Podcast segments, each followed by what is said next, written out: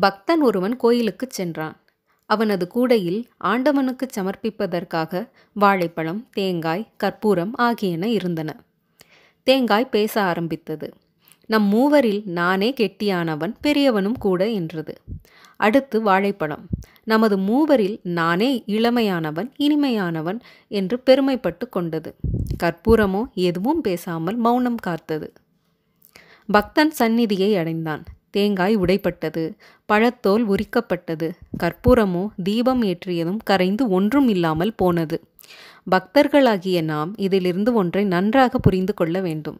நாம் தேங்காய் போல் கர்வத்துடன் இருந்தால் ஒரு நாள் நிச்சயம் உடைபடுவோம்.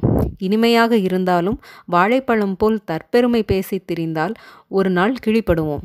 ஆனால் கற்பூரம் போல் அமைதியாக இருந்துவிட்டால் இருக்கும் வரை ஒளி வீசி இறுதியில் மீதமின்றி இறைவனோடு இரண்டறக் கலந்து போவோம்.